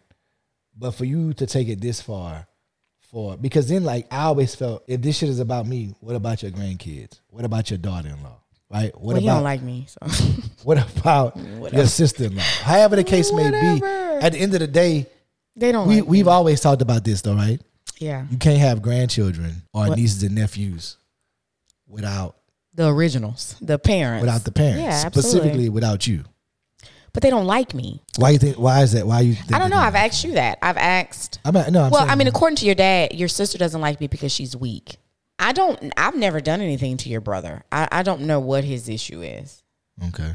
Your brother and I, I mean, your sister and I were, I thought, I believe, to be very close until she started dating her now husband. Like, I mean, you and I would get into arguments because I would be like, oh, we're going to New Orleans. Let's invite your sister. Oh, oh Or let her stay with us Yeah, let, we have a hotel room. Let's invite your sister. When like nobody else, especially your brother and them, they never wanted to really be bothered with her when she was by herself, I just would be like, "Oh, let's invite your sister with us. Oh, oh, your sister is turning forty. Let's go to Dominican. Like, let's go on a trip." Or you, you know, like I because I don't have a sister, right? And mm-hmm. so I tried very hard. No, right. You went all out, Yeah, to like really and you always said, "I wanted that to be a sister." Yeah, I to always wanted to be her sister. And whether it was like the annoying little sister or what, when you and your sister would get into it, like I would get in the middle and be like, hold on, wait a minute. Terry, you wrong. You can't, you know what I mean? Like I would take up for your sister in situations. Right. I feel like y'all ganged up on me sometimes. Yeah, like Matter of fact, I remember when y'all walked off without my ass, and I was like, "What the fuck going on?" no, I mean, I just, I really wanted that type of relationship with her. And I thought that we somewhat had it. And then it's like, you know, all of a sudden, I, I don't really know what changed. And it's like all of a sudden overnight, she was angry at me and she hated me. And it was, you know, I became all these bitches. like, you know what I mean? I became these bitches. And, you know, it, it, it was so bad that I did not attend her wedding because I did not feel welcome, which again adds to when the kids said that they wanted to go see your your dad and them the day before Mother's Day. It was very difficult for me to be like, okay, we going because the last time I was there, your sister called me a bitch and said that I wasn't a part of her family. So I, I guess to say to say that is to be like, you know, yeah, like this is Terry's family issue, but people don't realize that it literally affects more than just Than just me. than just you. I mean, you talk about you want to talk about what Langston said after your dad kicked us out. yeah. So, I mean, you know, as parents, man, you know, with our kids, we always like you worry about their psyche, right? Yeah. Um, all our children have a, a sensitive spot, and you worry about them. So for that night, Langston comes to me and says, "Hey, Our Dad- son, our only our, boy. our, our yeah. son, our Yeah. son Langston comes to me and says, "Hey, Dad, did did Pops- seven years old. Right, my, right? my our son is seven years old. Mm. Our son Langston is seven years old. He comes to me and says, "Hey, Dad." He calls my father, Pops. He says, "Hey, Dad, did Pops say mean things to you today?" And I'm like, "Hey, I, again, still under that psyche that no, don't want to portray family business in a bad light, even to my own son." yeah. He said, and I say, "No, Pops didn't say anything. We just got in a disagreement. We're good, right?" Yeah. He says, Langston says to me, Dad, make me one promise that you will never give up on me. And I say, Well, Langston, what are you talking about? Like, why would you know what you think? Did you do you think I gave up on Pops? And Langston says, No, Dad. I think Pops gave up on you. And I'm scared that when I'm older, you're hmm. gonna do the same thing to me. My God. Right? And so if that don't move you to tears, I don't know what does. That a seven year old Right. feels like that it is normal for a father to give up on their son. Right. Or that's expected, anticipated. Yeah. What kind of stress is that? Right. Like, and so and so Langston and my children and even my wife were all close to my mom. So you feel like at this point in our lives, on January 2nd, we lost my mother. My wife mm. lost her mother in law, which is often not paid attention to or, or, or I don't know what's the what's the word I'm looking for. Um, not recognized, I guess. And my children lost their grandmother. Right. And so who they now- still cry about Right. Like, over as of a yesterday, year and a half right? later. um, Yeah, but nobody calls Thinks about that shit. and and Right. and checks on that. So we have not spoken to my family since May, uh, whatever day, the day before Mother's Day Of this um, year. of this of 2021. And what about the girls? Like, how do the how are our daughters? Do you think that they deal with that in any kind of way? Well, I mean, you know, Kirsten, our oldest, our daughter. oldest daughter, Kirsten, Yeah, who's 15, who never shows emotion in that sense, yeah, at all. was very upset that day. yeah, the day she didn't even want to go over there. She didn't want to go because she knew the things that were going on about you know the, the birthday and how I was feeling, and so she, you know, and not that we talked to her about Right, it. she asked yeah. questions though, and Yeah. we don't, you know, we don't, we try not to lie to our children. but she didn't even want to go. And She didn't want to go because she was uncomfortable, right? She felt that she felt a certain way. She felt a certain way of protecting her parents in Yeah. that sense. and who has she has her own cell phone and her own social media Right. and she sees the things that that Terry's family post in order Mm-hmm. to hurt us. because that's the thing, people post things and they don't think your children see that, but they do. Well, and and I and, they don't call. I'm sorry, baby. No, go ahead. But she has a cell phone. Mm-hmm. They don't have to like us or do. They don't even call her. They don't check on her Right. and she wants to know like why aren't we like they don't consider us their family why don't they love us which is hurtful No, a- absolutely, and I think that was that was another part of being estranged, is, and it would led to us even kind of further distancing ourselves is that after the birthday party, not only did were we not invited, but then they taking family pictures. They taking family pictures, and, tagging- then your brother, who let me tell you something. I was so like, y'all have to understand. Like my whole time of being in Terry's family, it's like, oh, we love each other. Oh, that's my brother. Oh, you know, like they they love each other so much. Now they love ain't the type of love I grew up with, but nonetheless, But it's like regardless different of what the beef is, when it's time for y'all they love each other Right. right. and so for us to be on social media because even though we're not speaking to anybody we're still kind of like quote unquote friends on social media we can see each other's profiles in the words of Bruno Mars, we leave the door open. we leave the door open right but terry's brother for his dad's birthday party literally puts up like 30 pictures Yeah. And tags Everybody that was in each everybody that was in each picture. So even if we didn't see it on his page, we saw it on Terry's aunt's page. We saw it on, saw it on Terry's cousins. cousin's page, Terry's uncle's page, Terry's friend's page, Terry, like you know what I mean. Like, I'm like Co-workers, Terry. co-workers page because they literally like I want to tell y'all they when I tell you they invited it like literally if we in the middle they invi- invited everyone around us. Right. They invited everyone around us, and so from our understanding, and we don't know, it was like it was in, it was intentionally done that way. Well, I mean, So that we you can could only see you could only think that way, and I think that's Yeah. what led us to find or led me to come and say we're just gonna. I'm deleting everybody from social media. Yeah, and they took a family picture and was Right, like, "This took- our family." They took a family picture like, with, that's so dirty. with with not only my sister and her husband, my brother and his his wife, And their kid- children. and their children, yeah, and just put it up as like and her oh, parents and- were there. Like it was right? like and it's like this is our yeah. family, Yeah, right? without us. without us, without five people. And it wasn't like, hey, this is a family picture with five people missing, or some people can't be here. So again, yeah, man, they erased I, think, us. Yeah, they erased us. I mean, that's her. That's hard. You know, It's that's hard, horrible. right? And then my wife is kind of being doubly affected because she has her own feelings, but then she has to worry about how I feel And our kids, and about how our kids feel, especially Bryn. Right? Yeah, youngest because Bryn and my youngest daughter, Yeah, pops was her everything, that was her best friend. right? You can ask, you can ask her. She's five. She's five. Yeah. You can ask her today if I say, "Who do you love?" She's like, "I love Daddy and I love Pops." Well, not today. Right? It's a little bit different. Well, I mean, you know. Anyway, I think she still says that. Really? Yeah. So, I mean, just to take that, you know, you've had that taken away from your from your family and that dynamic, and again, your your your thoughts are, hey, we still family. No matter what we go through, we still family, and we gonna always show up. And so, for you to just be excluded, um, and then have to, you know, face your wife and face your children is difficult. For my wife to have to worry about us and have to go through her own thing and their own issues. And for us to our kids to ask like, why don't they come to our birthday party? yeah. Or like, why don't they come to like our baseball games or our football games or our, you know, or our basketball games or like they go to the other grandkids stuff.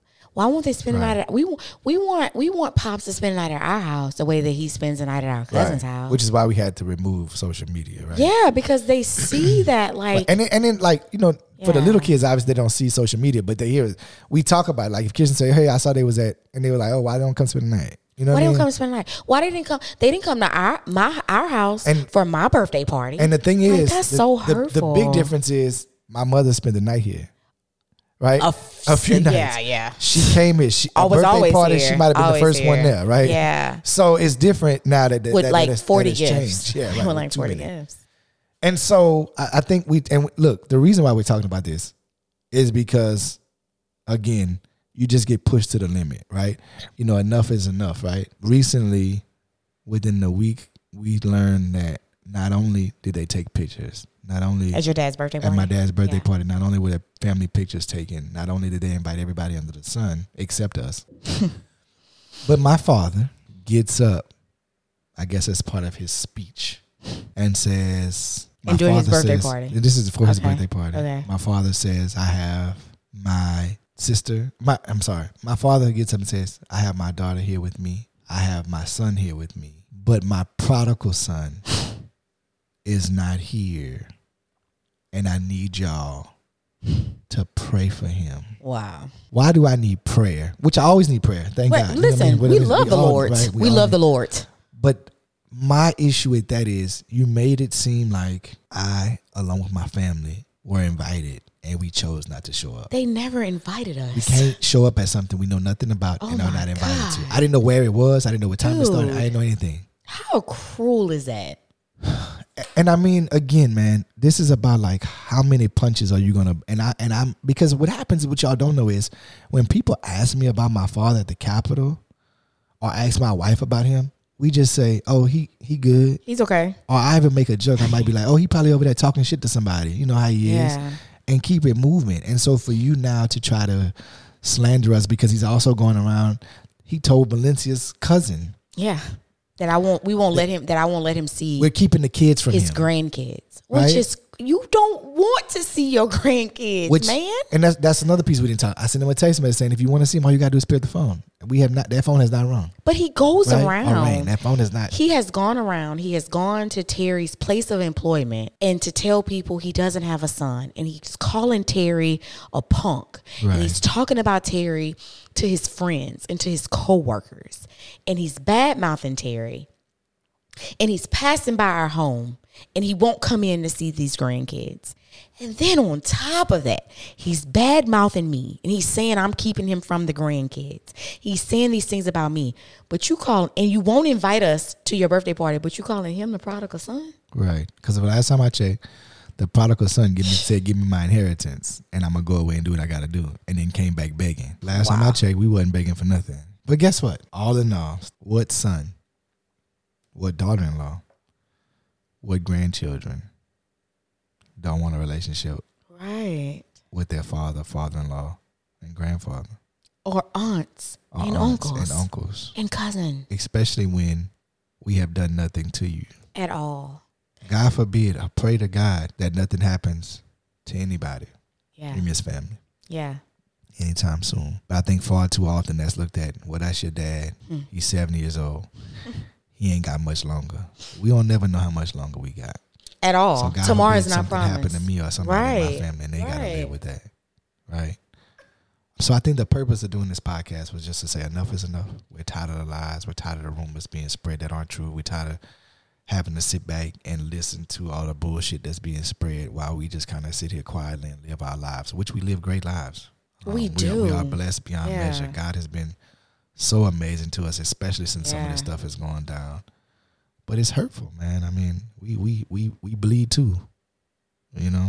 And so I think another part of it was in having this conversation with some of our friends who we consider family, and they've had to go through similar experiences and are going through similar experiences. We wanted to share this with you all because we want to know. So we want y'all to know. Sometimes it's okay Hmm. to not to remove toxic, whether it's people or toxic feelings or toxic environments from Yeah, your life. right. And sometimes it's your own family. Hmm. Um, it's unfortunate, uh, but it happens. It- It's not easy.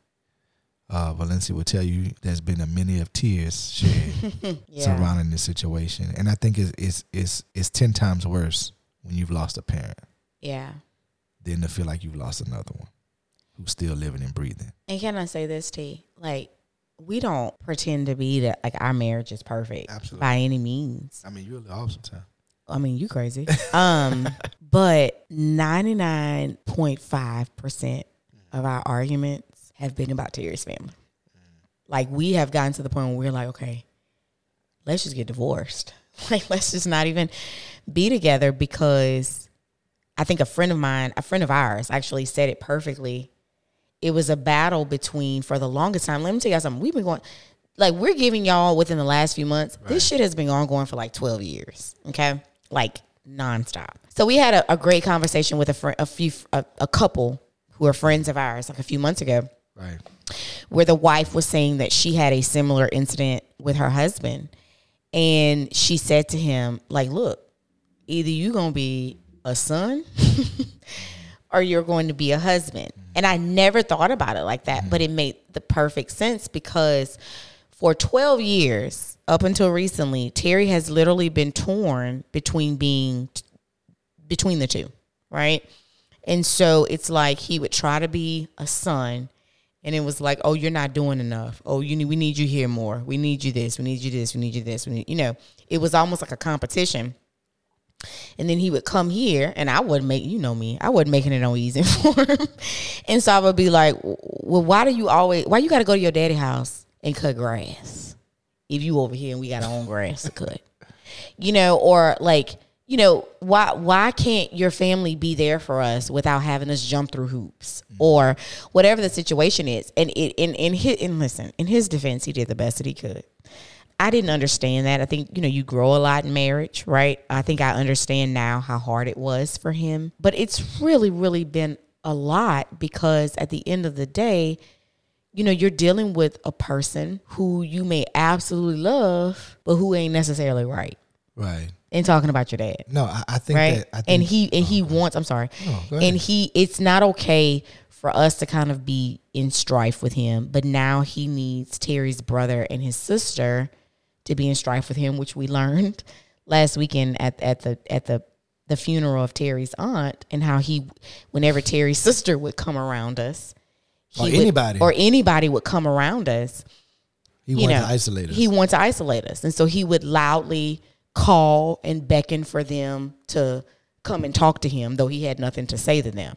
So like if they're sitting there stand like so just imagine y'all, like we're sitting there and we're standing in the graveyard or we're standing at the repast and people are talking to us or we're around people and he's like, such and such, come here.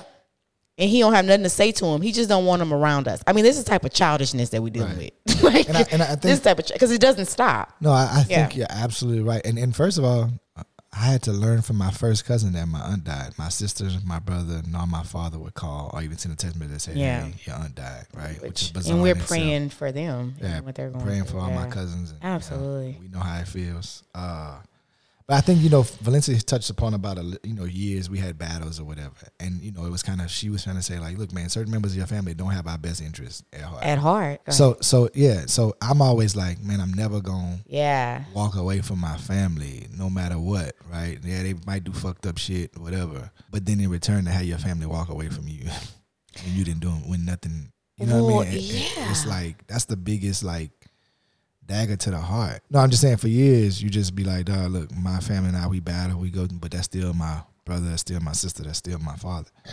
And you know, I'm never gonna, I'm always gonna be around them.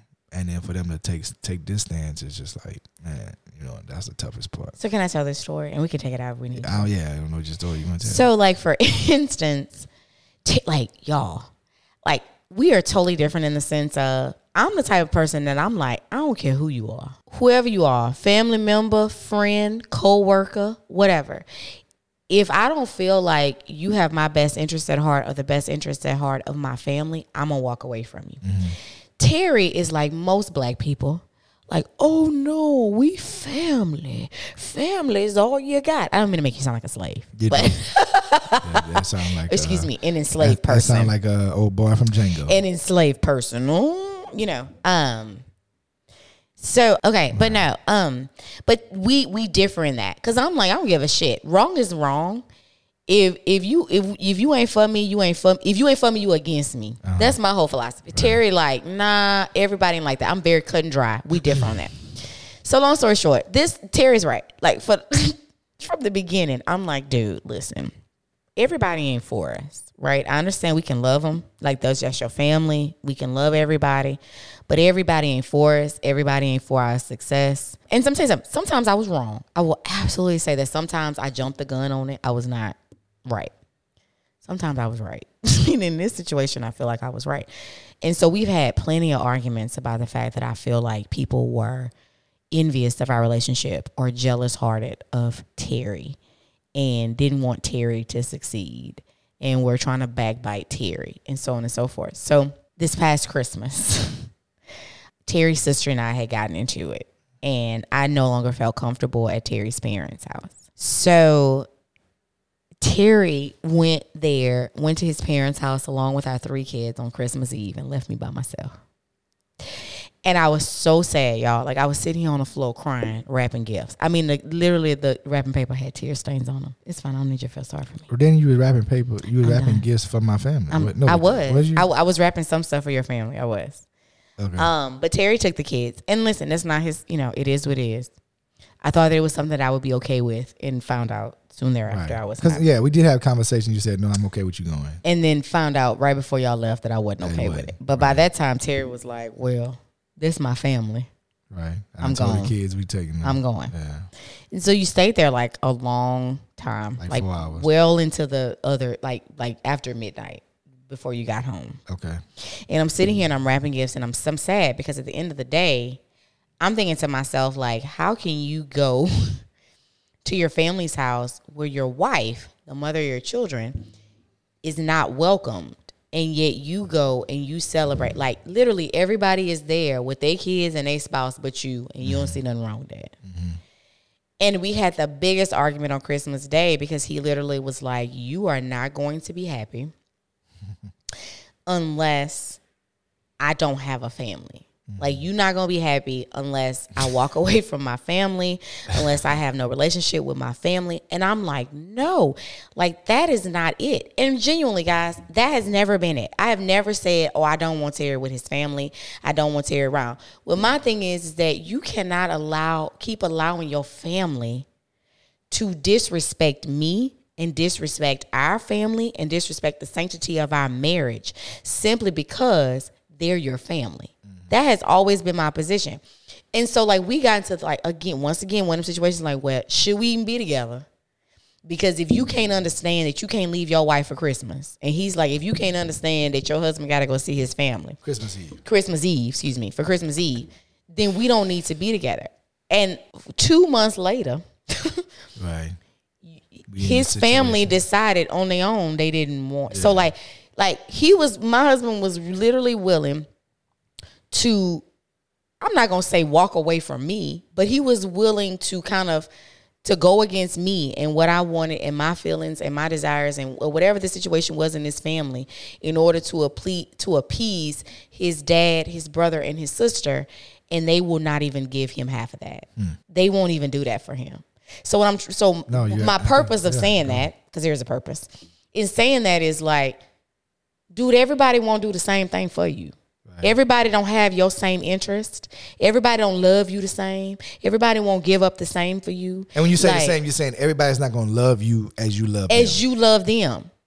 And so, like, at the end of the day, I, I'm not I'm not saying be selfish, but ultimately be selfish in what you want out of life and what makes you happy. And if those people really love you, then they will still be there for you.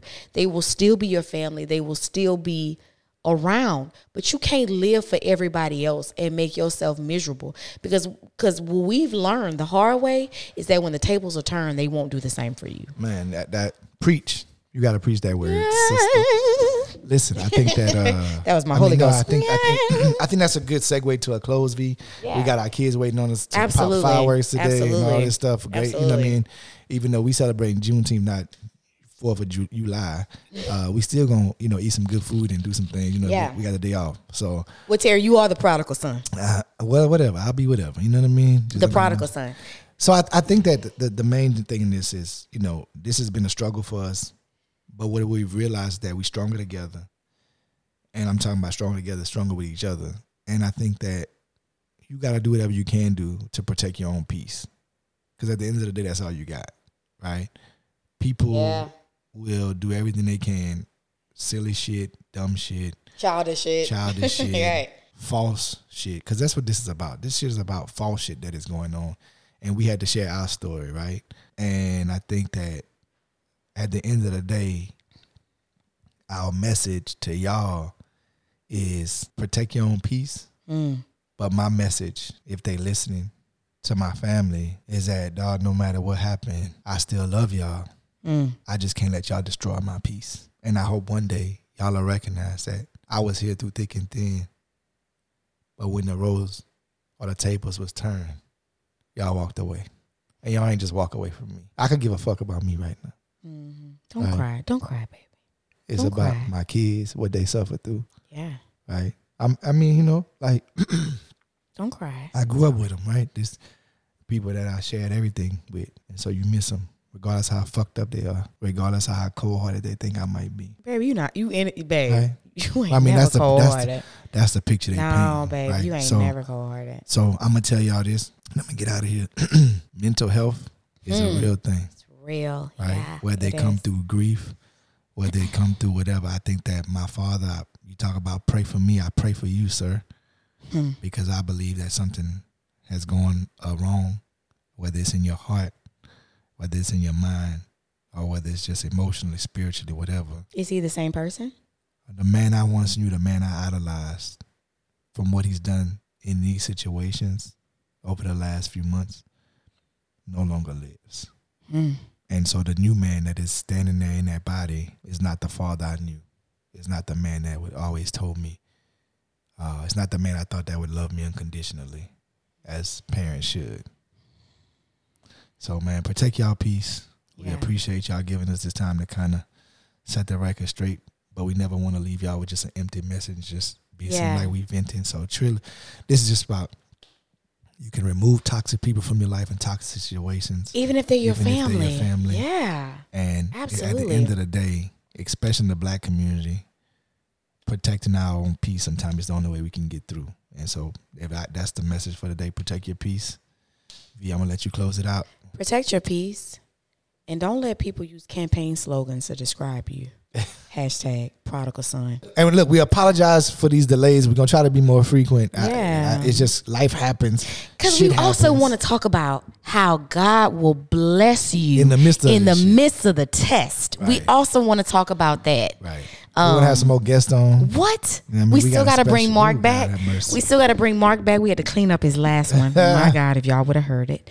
Um, but no, we have to we have to bring our friends back and so many people who we love, who love us Mm. Right. uh, unconditionally, and just kind of talk about what we're going blessing. through. Yeah, who we're going through as young black professionals in the South, as as married people, as as parents, as whatever we are. Because we because guess what, we're more alike than we are different, right?